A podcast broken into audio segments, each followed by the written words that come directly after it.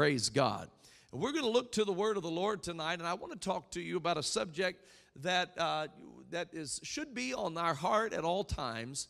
And uh, it's it's when I say God's worthy to be praised. Uh, this topic is one of the great reasons why that is. Uh, and so we're going to be talking about the subject of salvation. Salvation. How many thankful for the salvation of the Lord? Amen. Now, his name is Jesus. And the Bible tells us that his name is Jesus for this reason He shall save his people from their sins. That name Jesus means that, that he is our salvation. And so we want to talk about that because we can talk about many, many things concerning the Lord. We can talk about His greatness on a number of different levels and in a variety of different ways. But at the end of the day, He came to save us. And I want to talk about what that salvation means, what that salvation is, uh, and how we how we experience salvation.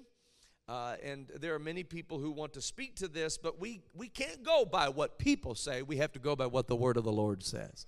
So we're going to look to uh, the word of the Lord. And I'm, I'm going to begin at what we would call the plan of salvation. We're going to look to the book of Acts, chapter 2, and uh, we're going to center in on the 38th verse. But to really understand what the 38th verse means, we, we kind of have to know what's going on uh, prior uh, to the utterance of the 38th verse.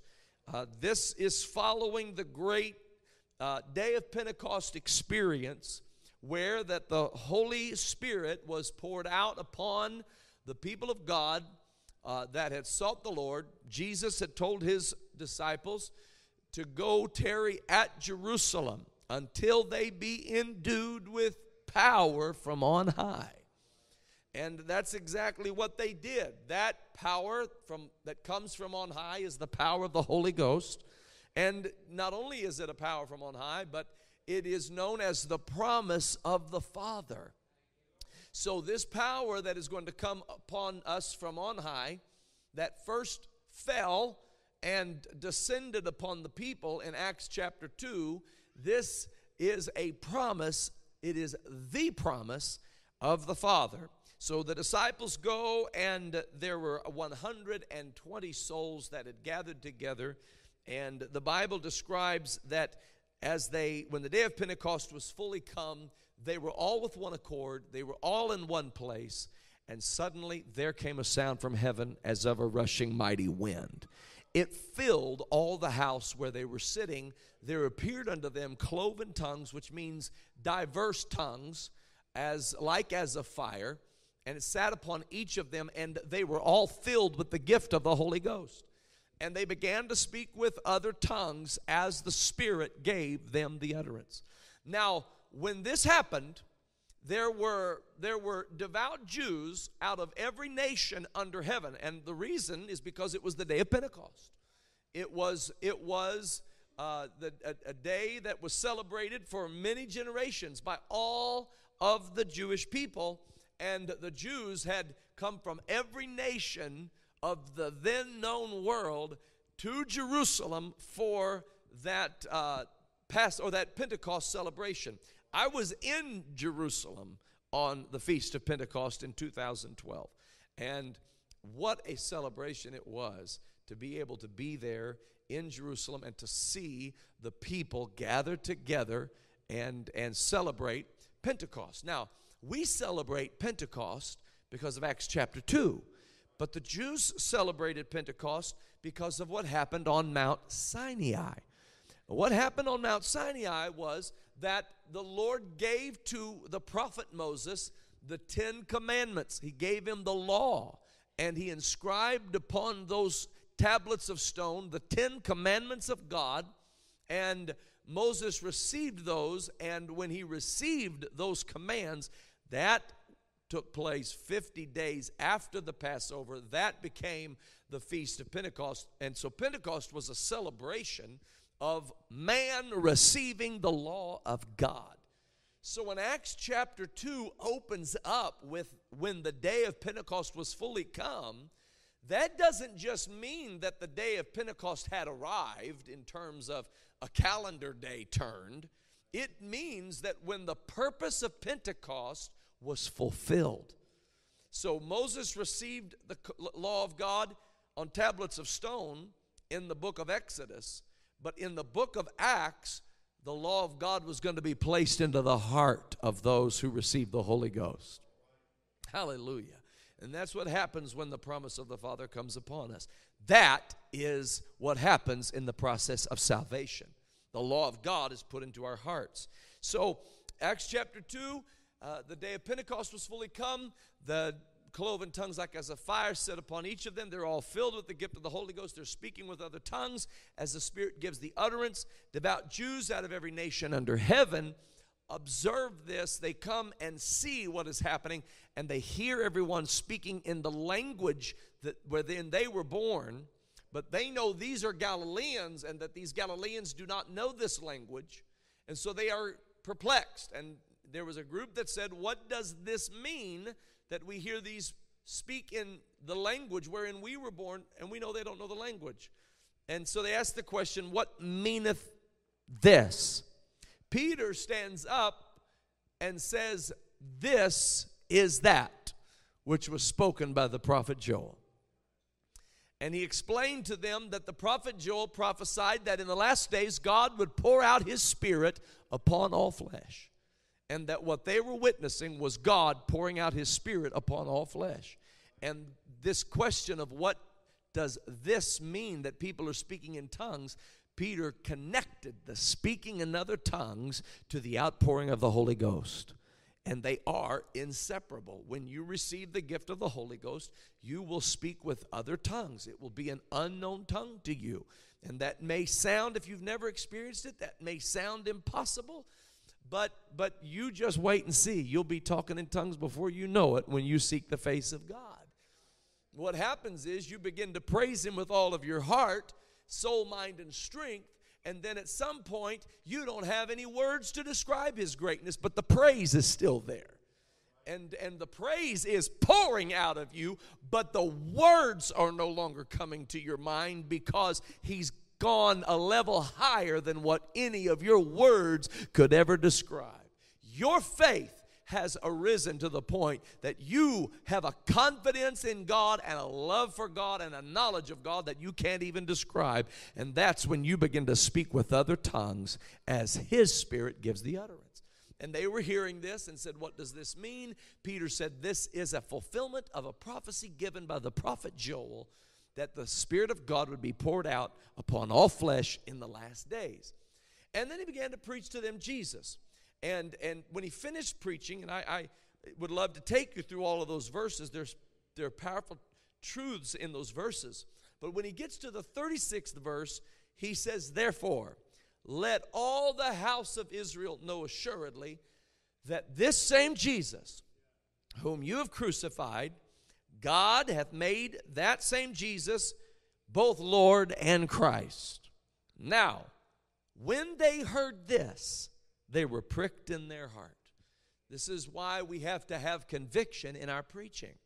At some point, we have to preach Jesus so thoroughly, so purely, so doctrinally sound that people realize their own guilt without trying to condemn them with a finger of accusation, we want to lift Jesus up to the point that they realize that they are in a place that falls well beneath the glory of God. And they say, when they heard this, they were pricked in their heart. The preaching of God's word needs to prick our heart. How many remember when the word of God has come to prick your heart? And, and hallelujah, when there's nothing more wonderful than when the preaching of God's word will prick your heart and then you begin to desire change in the inner man because uh, of the pricking of your heart, the conviction. And that conviction, it's the same, it's the same usage that we would use in, the, in a legal sense. If, if, if, a, if a conviction is passed down, it means somebody's guilty. And that's what conviction means in the preaching sense and in the spiritual sense. When conviction comes, it reveals our guilt to us. And I've told people before, and maybe you've heard me say it there's no such thing as feeling guilty. I've heard people say, I just feel so guilty. No, no, no, no, no. Forget that. You're either guilty or you're not guilty. There's no feeling guilty. You're either guilty or you're not guilty. And the devil would love to make you feel guilty all day long. If you are guilty, repent. And if you are not guilty, rejoice. No need to wallow around in the despair of feeling like you are guilty when you can be free in Christ Jesus. They heard this, they were pricked in their heart, and here's the vital statement. The Bible says in verse 37 that they said unto Peter and to the rest of the apostles, Men and brethren, what shall we do? Now, what's getting ready to happen is the first time this question has ever been responded to after the death, burial, and resurrection of Jesus Christ. This is, this is important, and one of the most important words in Acts 2.38 is the first word, then. Because he didn't do it before then. He waited until their heart was ready. And when their heart was ready, then Peter said unto them, Repent and be baptized, every one of you, in the name of Jesus Christ for the remission of sins, and ye shall receive the gift of the Holy Ghost. For the promise is unto you and to your children and to all that are afar off, even as many as the Lord our God shall call. And with many other words did he testify and exhort them, saying, Save yourselves from this untoward generation. We will call this the plan of salvation because this is always the answer to the question, What shall we do? What they were asking was, You've just proven to us that we are guilty. You have just shown us through an exegesis of the Old Testament, through an expository uh, articulation of the Psalms and the prophets. You have just helped us to understand that the Psalms and the prophets foretold the death, the burial, and the resurrection of the Messiah, and it is lining up perfectly to what just happened to Jesus, who we crucified. And, and they realize they've got blood on their hands, and they ask, What shall we do? I don't know if it's possible to truly encapsulate the desperation found in that question. That was almost a rhetorical question. It, it, it, I don't even know if they were really believing there was an answer. I, I, it was more of a, oh, what, what in the world are we going to do now? Because Messiah came and we killed him. This is the long awaited Messiah. Isaiah spoke of this Messiah. Malachi and Micah and David and Moses and Abraham, Isaac and Jacob. This is the long awaited Messiah. And he came and they killed him. And now they know it and they don't know what to do. And Peter stands up and says to them, Here's what you do. My goodness, isn't God good? Isn't God good? What do you do when there's nothing you can do? I'm about to tell you what to do when there's nothing you can do. What do you do when there's no hope? I'm about to tell you what to do when there's no hope. And here's a little secret. Mm, I feel the Holy Ghost. There's always hope. This side, this side of the trumpet, there's always hope.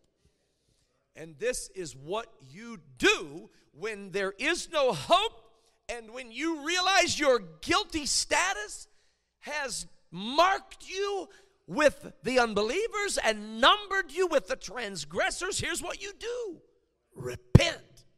My goodness, I cannot overstate to you the power of repentance, the power of simply stopping what you are doing that is sinful and turning from your wicked ways. I can't overstate the power of that. I'm telling you that that act alone neutralizes the enemy's hold on you. He has only your sinful deeds to hold against you.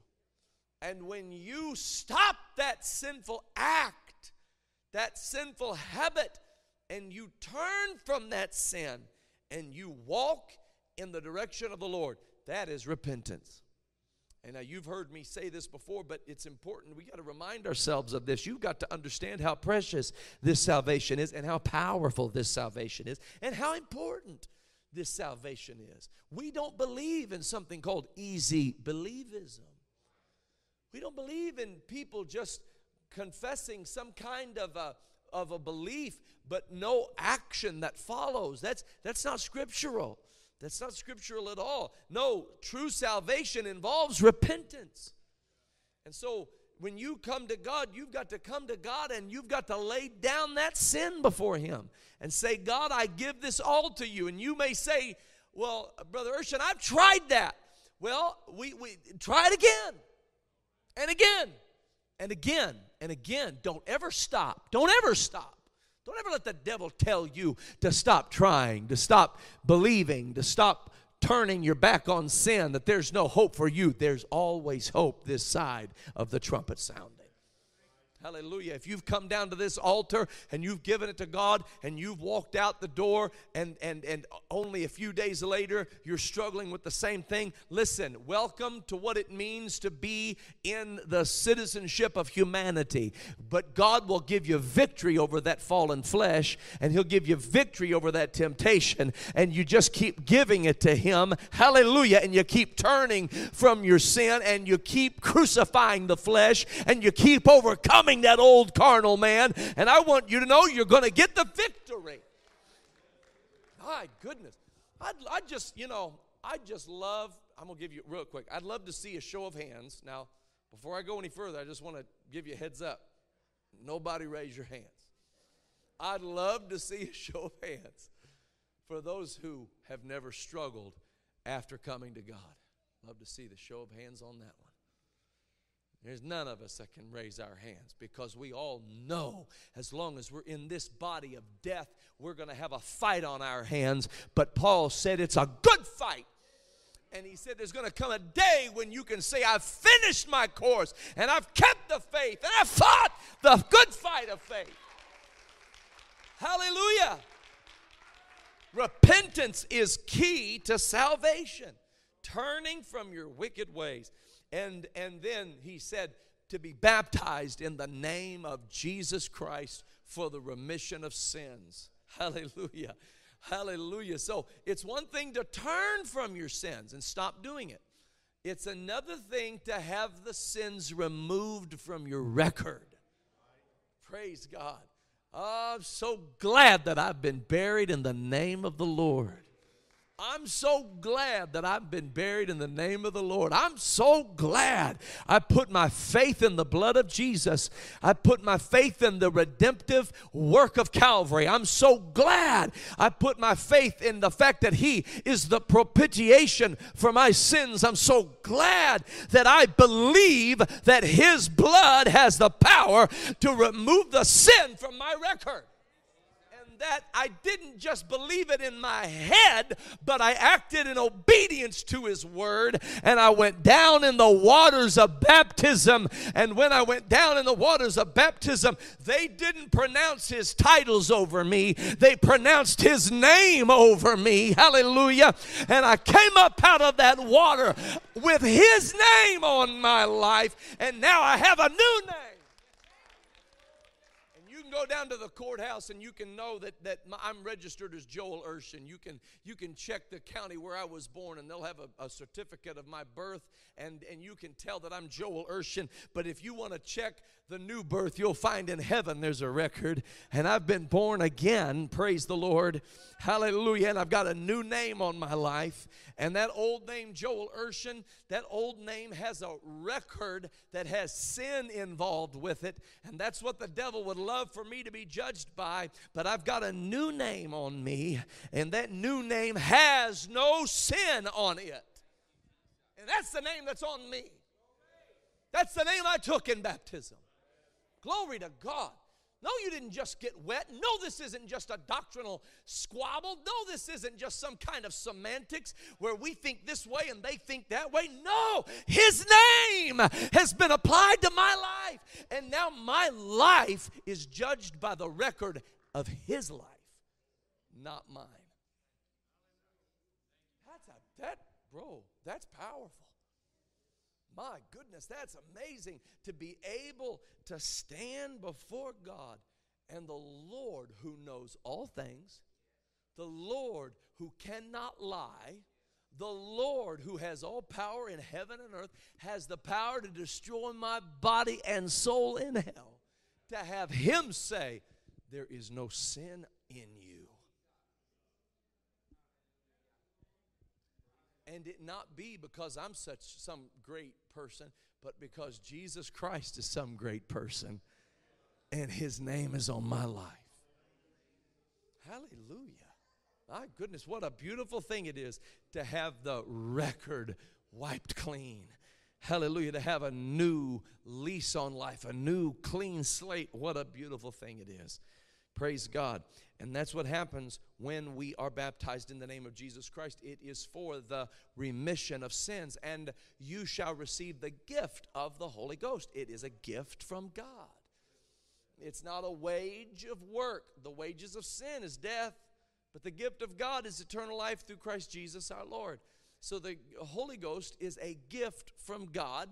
And, and yes, when the Holy Ghost enters into us, yes, you will speak in tongues. Here's why you will speak in tongues because your tongue controls your body. That's the book of James. And just as a bit in a horse's mouth controls the massive body that is that horse, your tongue controls your body. This is why you had better bless the Lord at all times and let his praise be continually in your mouth. Because if your mouth is filled with cursing or slander or gossip or, or some kind of vain or evil report, then your body will follow suit. But let your mouth be filled with the praises of God. Hallelujah. And you'll and you'll be able to you'll be able to live life in peace. Part of the reason you're in so much turmoil is because your mouth is out of control. Your whole, your whole mind is, is perplexed. You're always, you're always on edge and always on guard, and you've, you've lost peace because your mouth is out of control. Your tongue is dictating. Do you hear that word? Dictating. Dictating. It's, it's where we get the word dictionary. It's where we get the word diction, dictating. It's where we get the word dictator. Because a dictator takes control over a whole nation of people with his tongue. And so when it's even where we get the word addiction, because the addiction will tell you you need something when you don't need it, and it's controlling you through the voice of an unclean spirit. And so when we when we use our tongue for the wrong things, our body will follow suit. And when we use our tongue for the right things, our body will follow suit. And when you receive the Holy Ghost, your mouth will give praise to God as the Spirit gives the utterance, and it will be an unknown tongue to you. It happened every time they received the Holy Ghost in the book of Acts, they spoke with tongues. And, and this is important to recognize because that is the ultimate yielding of our tongue to God. And our, our tongue, when we yield it to God, it's not just our tongue being yielded, but when our tongue is yielded, our body becomes yielded. And so we don't just speak with an unknown tongue, but after you've come into salvation, you won't just speak in unknown tongues, you'll speak in new tongues. Hallelujah. I don't talk the way I used to talk. I do not talk the way I used to talk. You can't listen, you can't use this mouth to issue both blessing and cursing. It's either going to be blessing or it's going to be cursing. And if you try to use it for both blessing and cursing, you're going to be a double minded man, unstable in all his ways. And, and you're wondering where the instability and where the insecurity. I'll tell you what, you're talking out of both sides of your mouth. One side's talking blessing, the other side's talking cursing.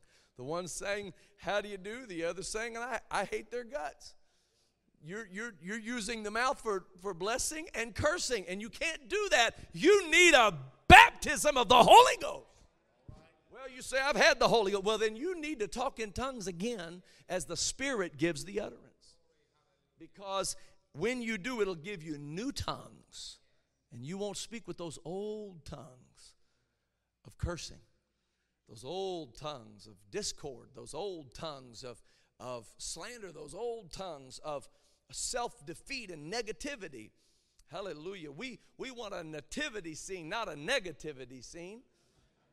Amen. Amen.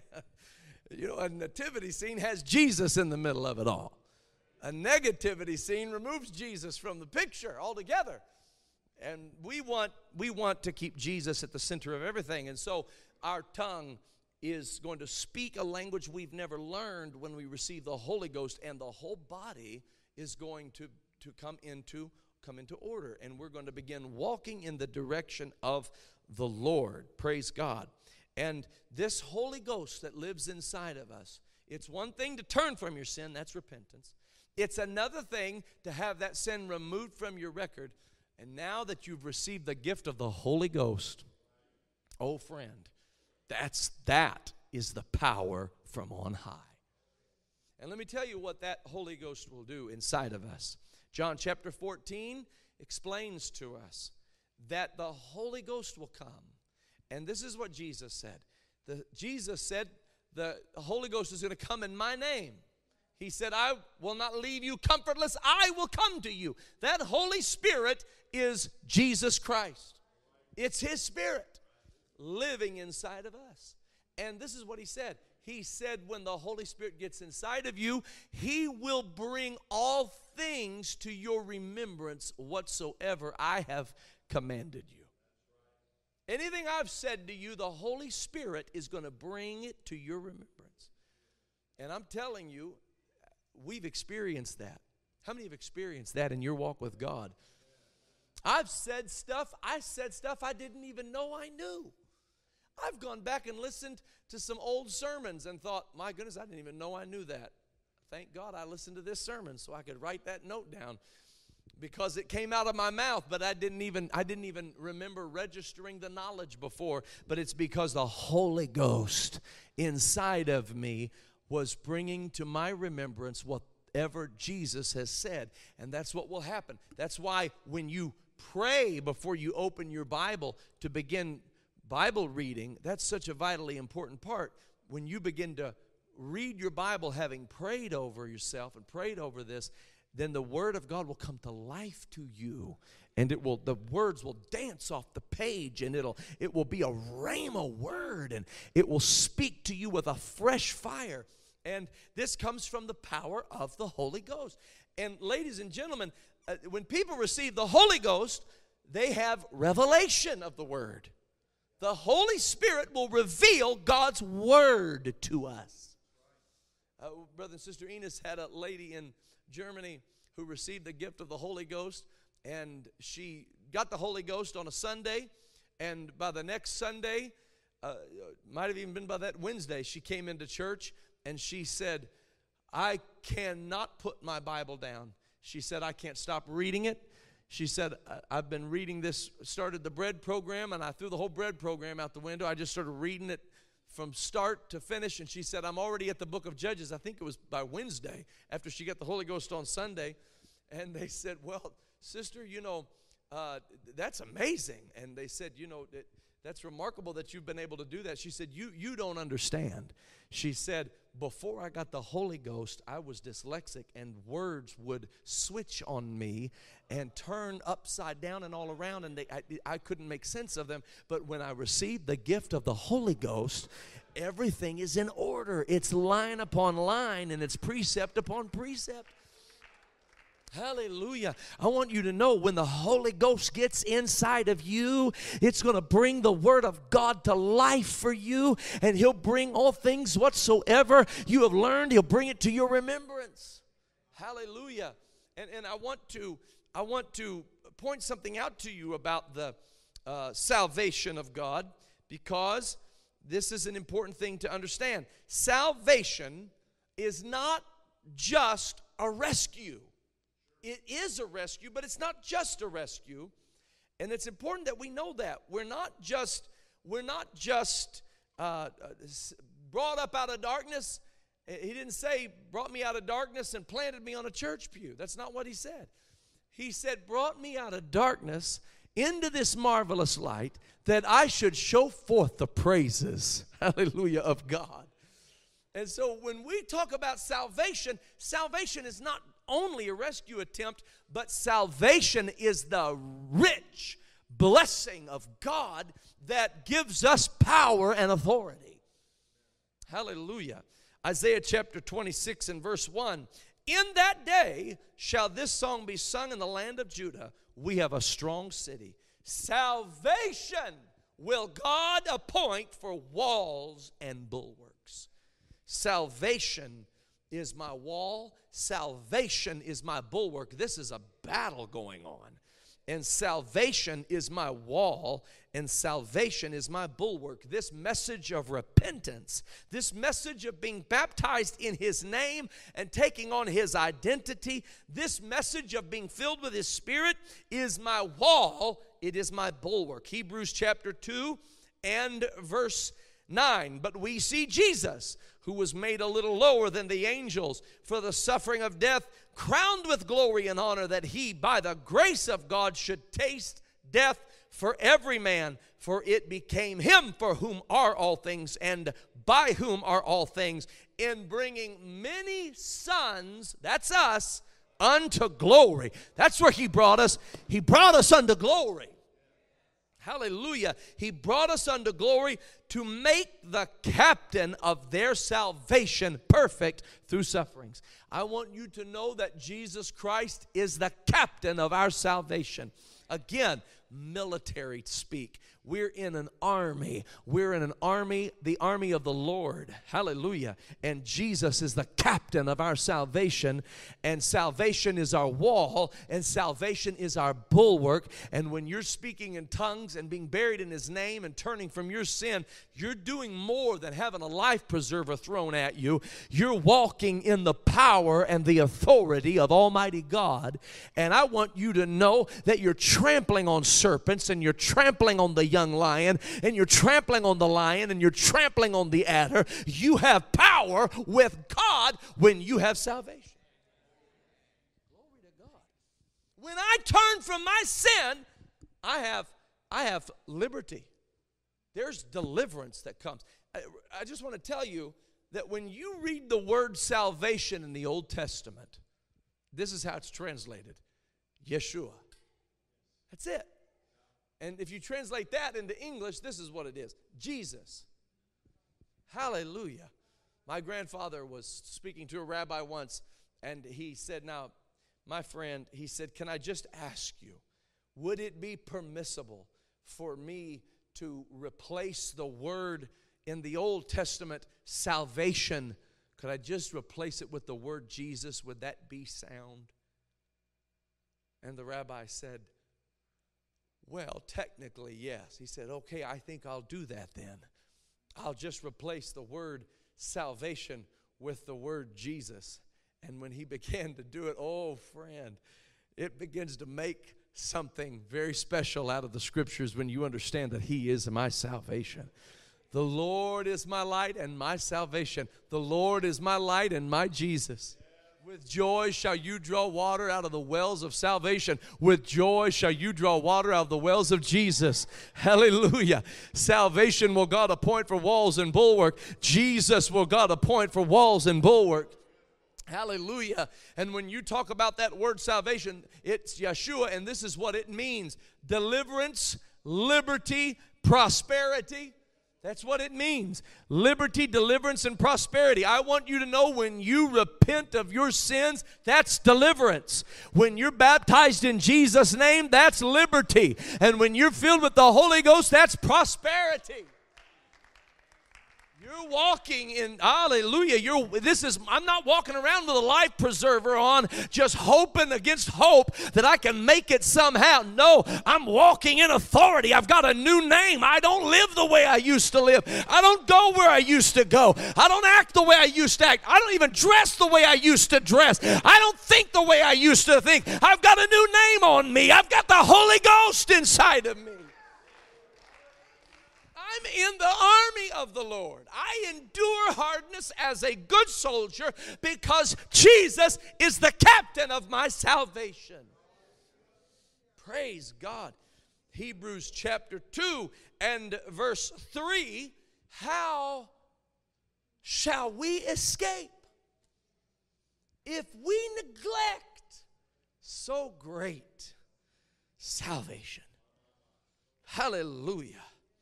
How shall we? It's a rhetorical question.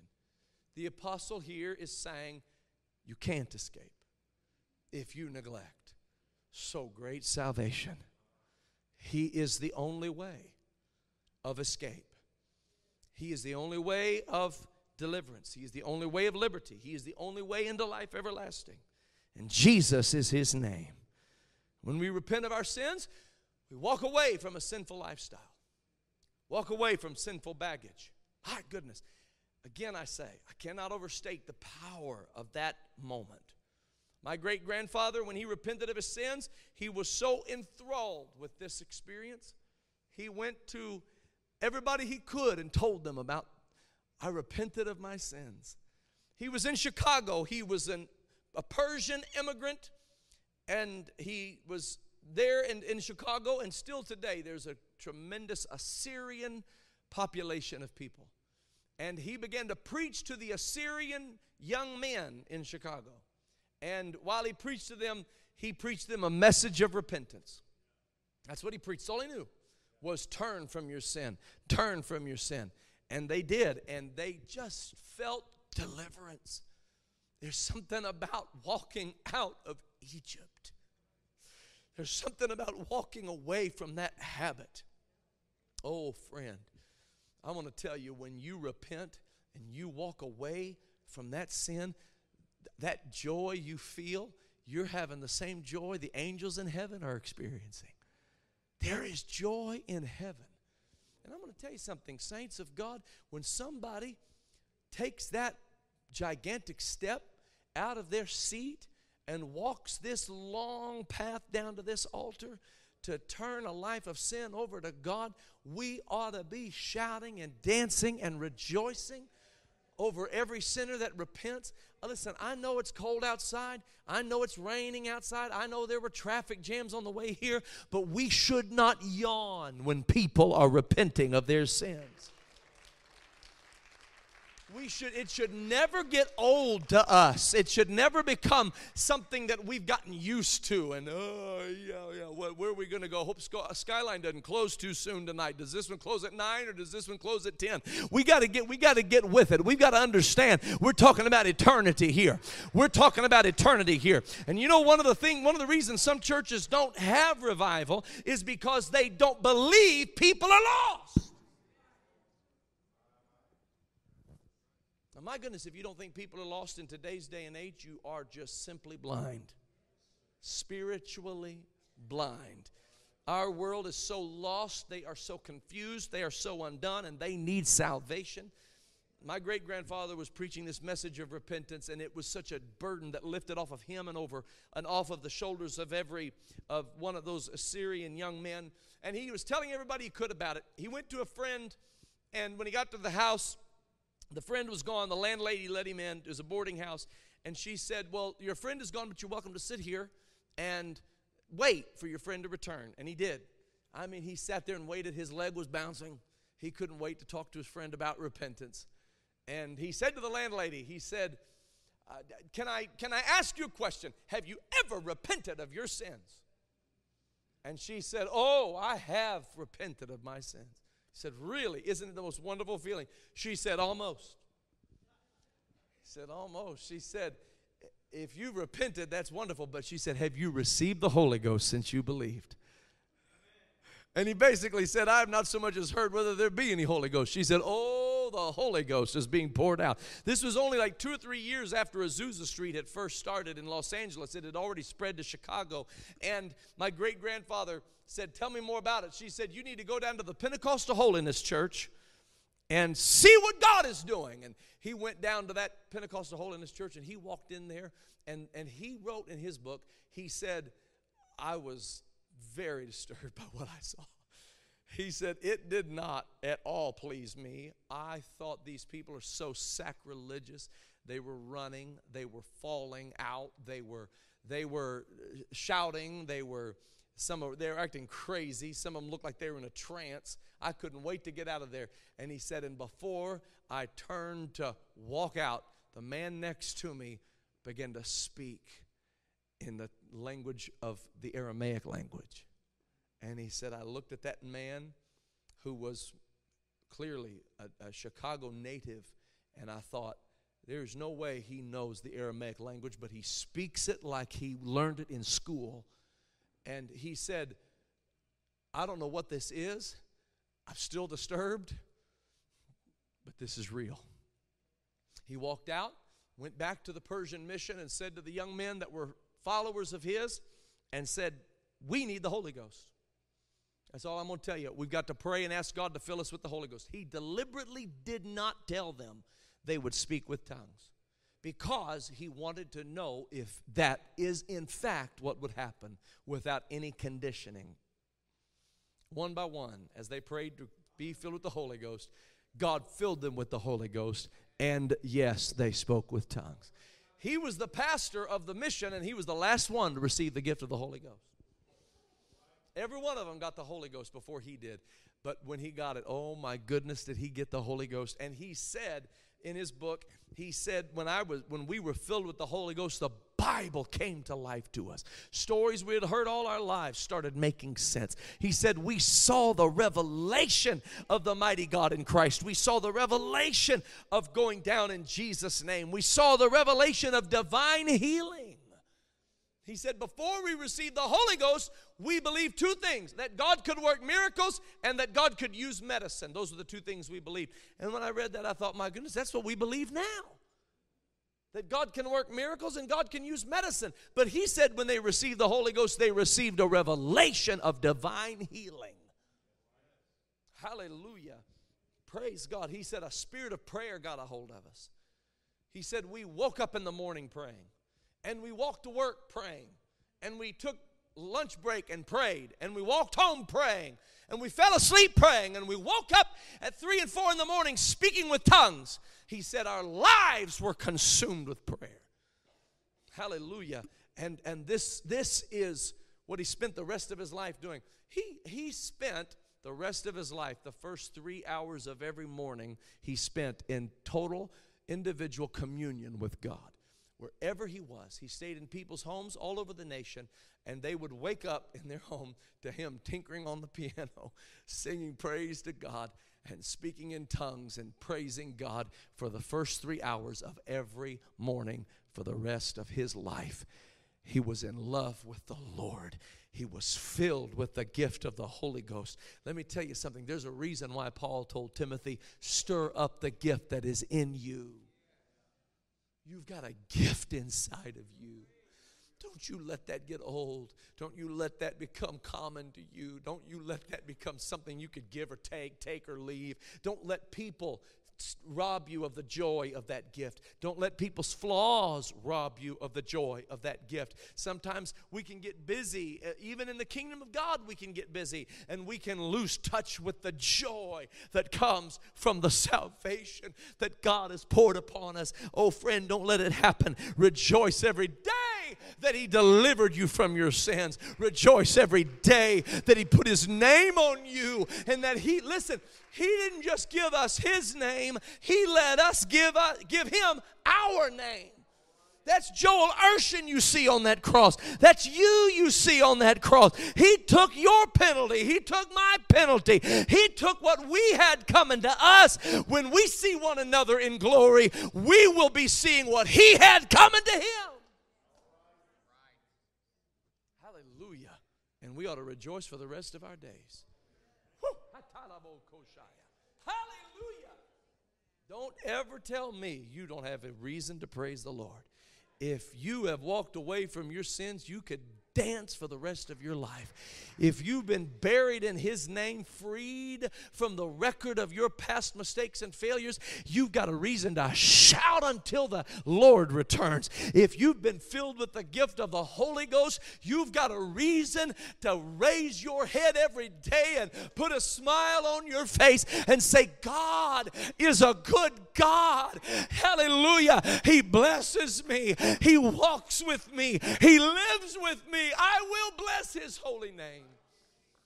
Hallelujah. Yeah, no, it's not just a life preserver, it's life everlasting. Hallelujah. It's it's turning from the sin that would take us to hell. It's being cleansed from the record of that sin and covered by the blood of the Lamb, filled with His Spirit. And let me tell you two more things. When we're baptized in His name, it puts us in Him. It puts us in Him. When we say, as many as have been baptized into Christ, and we don't say it by the way, the Word of God says it, as many as have been baptized into Christ have put on Christ. When we put on Christ, we put on His innocence, we put on His blamelessness, we put on His joy, we put on His love for others, we put on His ability to overcome sin not only did he overcome sin for us, and there are those who teach a false grace that says that since Jesus did it for us, we don't have to do it. That's a false grace. They say you can live any way you want to live, His grace will cover it. That's a false grace. No, Jesus did it for us. Now we are able to fulfill the righteousness of the law. Wherein without his substitutionary act of mercy, we were incapable of ever fulfilling the righteousness of the law. But in Christ, hallelujah, there is no condemnation. In Christ, we are new creatures. Old things are passed away, all things are become new. In Christ, we sit together in heavenly places. In Christ, we are complete in Him. Hallelujah. The promises of God in Him are yea and amen. All that's in Christ. And that happens when we're baptized into Him. When He fills us with the Spirit, He brings all things to our remembrance.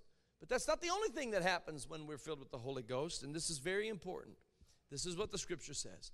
Now, if that Spirit that raised Christ from the dead, if it dwell in you, that Spirit will quicken your mortal body. Hallelujah. So, not only does the Holy Ghost bring all things to our remembrance. But the Holy Ghost, ladies and gentlemen, the Holy Ghost will quicken your mortal body. It's the resurrection power. It's the resurrection power. Glory to God. When when when I here I, I'm standing right here with this these keys. These keys, I'm not gonna I'm not gonna push this button. But if I did push this button, you'd hear something going off and on in the parking lot. It's a panic button. It causes bells and whistles and alarms and lights and all sorts of activity. And you know why? Because the, the creator of this key fob put a sensor inside this key fob. And the creator of that automobile put a sensor inside of that automobile. And the sensor in that automobile can receive communication from this key fob. And that's the way it works with the trumpet and the Holy Ghost. When the trump of God shall sound, there's a sensor in the trump of God that connects with the Holy Ghost in the mortal body of man. Hallelujah. And when that last trumpet sounds, these feet just won't stay on the ground. I'm going to rise with the Lord, I'm going to fly. Hallelujah. Goodbye, world. Goodbye. And even in the grave, hallelujah. Even in the grave, that Spirit of God just and listen the word of god gives us a a reference to this brother sizemore in the book of ezekiel when ezekiel's looking out over the valley of dry bones and he said prophesy to the bones and prophesy to the wind. And when those bones came together, hallelujah, and when the wind filled those bones, those bones came back to life. That's a picture of the resurrection of the body. And I want you to know that when that last trumpet sounds, praise God, the mortal body of man will be quickened by the power of the Holy Ghost. And that mortal body will take on immortality and that corruptible body will take on incorruption. It's the Holy Ghost. Ha. And we have the earnest of that inheritance right now. That's why there are times where you just can't take it anymore. Hallelujah. You've seen it before. You just you just shake or quiver or something. You don't you don't even know what to do about it. You just got to pull your head back. Something. You got to you got to move. Your mortal body has to move because there's something on the inside. Glory to God. It's the Holy Ghost. It's the Holy Ghost. It's the Holy Ghost. Hallelujah. Thank God for salvation. Thank God that when we ask, What shall we do? there's an answer to that question. Hallelujah. And we've got to reach the people with the gospel of Jesus Christ. How many remember when you first received the gospel of Jesus Christ? Glory to God. Oh, let's lift our hands and thank Him for it right now. Let's lift our hands and thank Him for it right now. Hallelujah. Thank you, Jesus, for salvation. Thank you, Jesus, for salvation so full and so free. Thank you, Jesus, for salvation. Thank you, Lord, that you've given me the power to walk away from sin. Thank you, Lord, that you've washed me white as snow. Thank you, Lord, that you've cleansed me and made me whole. Thank you, Lord, that you've done it. I give you praise right now. Come on, let's let's stand to our feet all across this building and praise God. Oh, there's a there's a praise that we should have in our heart for the things of God. He has been good to us. He has been so good to us. Hallelujah. Lord, we praise you and we worship you. We magnify you. We glorify your holy name. We thank you, oh God. Hallelujah. If you've never been baptized in Jesus' name, tonight would be a good night to be baptized in the name of Jesus Christ. If you've never been filled with the gift of the Holy Ghost, I want you to know God can fill you with the gift of the Holy Ghost. He can do it right now. If you've never repented of your sins, you could repent of your sins tonight in the name of the Lord. Hallelujah. I was I was preaching in Ohio years ago and and I I was uh, it was a district event and I was excited to preach. I had a message all prepared. It was a message I had preached several places. I had a lot of confidence that this message was going to resonate and we were going to have good church. And man, we were just going to shout and I mean, we were going to drop kick the devil and we were going to have a good Holy Ghost time. I couldn't wait. I could not wait. I was I was pawing the ground, ready to grab that pulpit and preach. And when I grabbed that pulpit, it was a message about the oneness of God. And I took that pulpit and I started preaching. And wow, that didn't go like I thought it would. I, uh, I really kind of fell flat on my face. I, I didn't. Uh, I didn't do well at all. I, I mean, I felt honestly, I the people weren't with me. You know, there's there's there's a brother Buller called it a double anointing. There's an anointing on the preacher, and then there's a double anointing on the congregation. And and when the congregation's responding, the preacher responds, and there's this there's this there's this powerful anointing that comes between both, and and you can feel it build. And that wasn't happening that night. I was giving everything I had, and you'd have thought that you'd have thought the mic was turned off and everybody had earplugs in. Or something. I don't know. Maybe I, it was just a bad deal. And I, I crawled out of there. I was embarrassed. I thought this was this was a waste of their time and money. And it just, my goodness, I walked away feeling like I had really failed. Ten years later, I walked onto the campus of Ohio State University to sit on a panel discussion. And the man that was hosting me welcomed me to the campus. And this is what he said He said, Do you remember preaching? He was a minister. He said, Do you remember preaching at this particular event 10 years ago? I stopped, looked at him. I said, Yes, I remember. And I thought, I hope nobody else remembers, but I definitely remember. He said, That was my first time in a Pentecostal service. I said, Really? He said, It was. He said, I walked in that night and I was an atheist. He said, But you preached on the oneness of God, and I repented of my sins. I had no idea. You know, I felt the Lord kind of, I felt the Lord just, He'll do this to me sometime. He'll just come down very softly and gently and just very carefully smack me. I felt Him say, Hey, hey, is it all right with you if, if I just speak to people who need to hear my word and who may have been distracted by all the stuff that you would have enjoyed experiencing that night. Can I just do it my way since I'm their God and I'm their creator and I'm their savior? Can I just do it my way? It was a lesson that I needed to learn because what matters, ladies and gentlemen, is when people repent of their sins and are baptized in His name, are filled with His Spirit. That's where the power is. That's where the liberty is. That's where the deliverance is. That's where the prosperity is. That's where the authority is. It's in the salvation of the Most High God. The Lord is my light and my salvation. Whom shall I fear? The Lord is the strength of my life. Of whom shall I be afraid? When mine enemies and my foes, even mine enemies, come upon me to eat up my flesh, they stumbled and fell. One thing have I desired of the Lord, and that will I seek after to behold the beauty of the Lord and to inquire in his temple all the days of my life. Hallelujah. Hallelujah. Come on, let's lift our hands to heaven right now. All across this house, let's lift our voices in praise unto God. I feel like somebody here needs to thank God for salvation.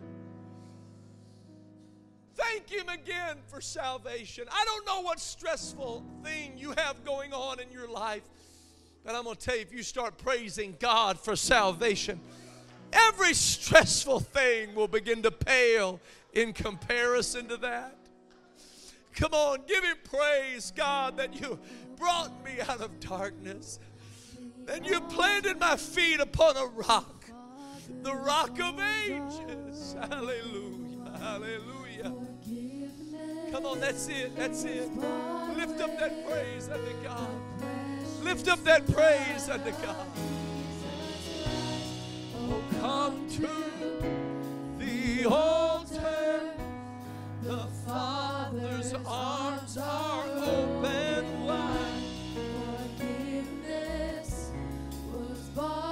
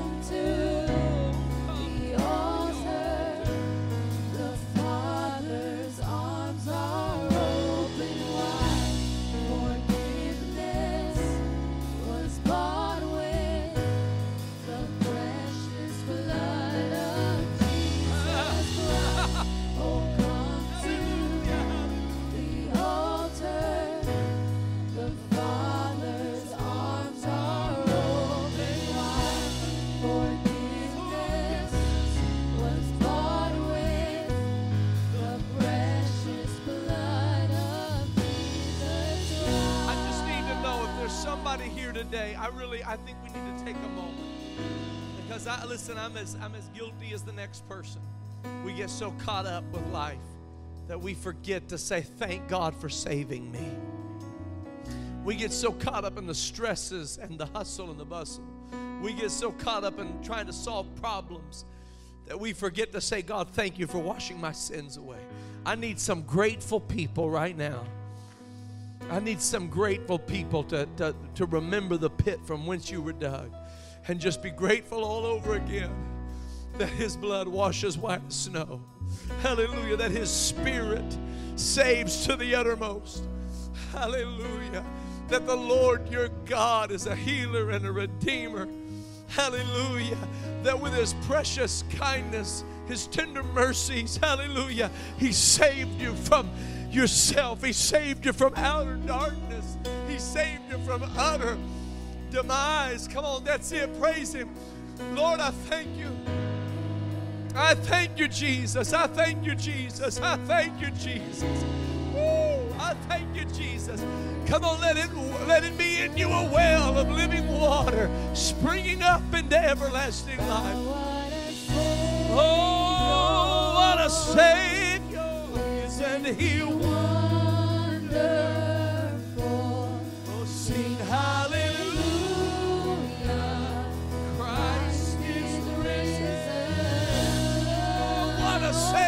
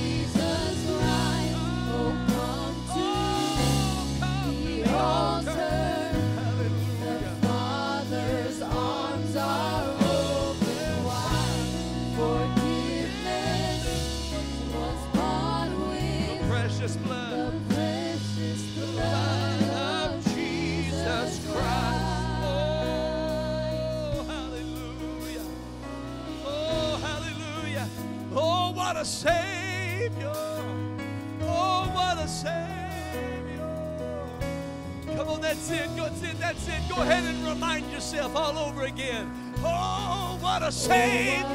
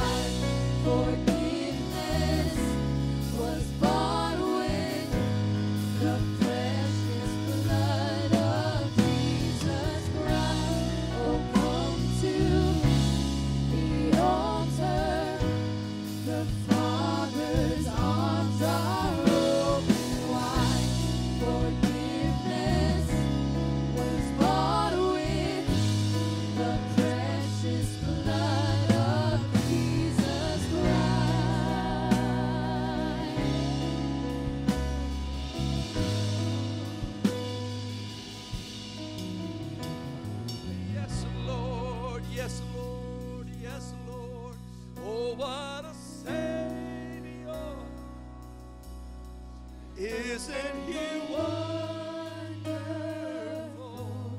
Sing high.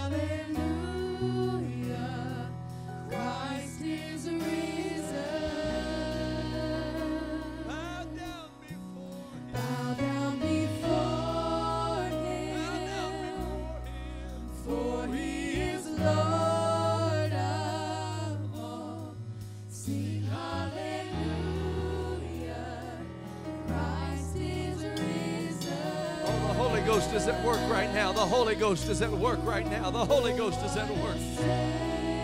Oh, what a Savior.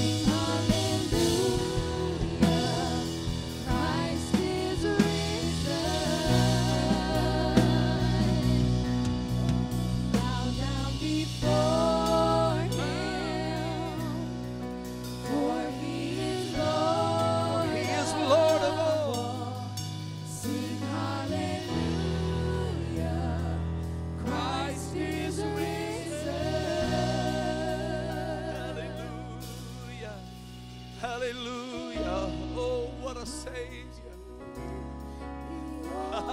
Thank you, Jesus. The Father's arms, The Father's arms are open.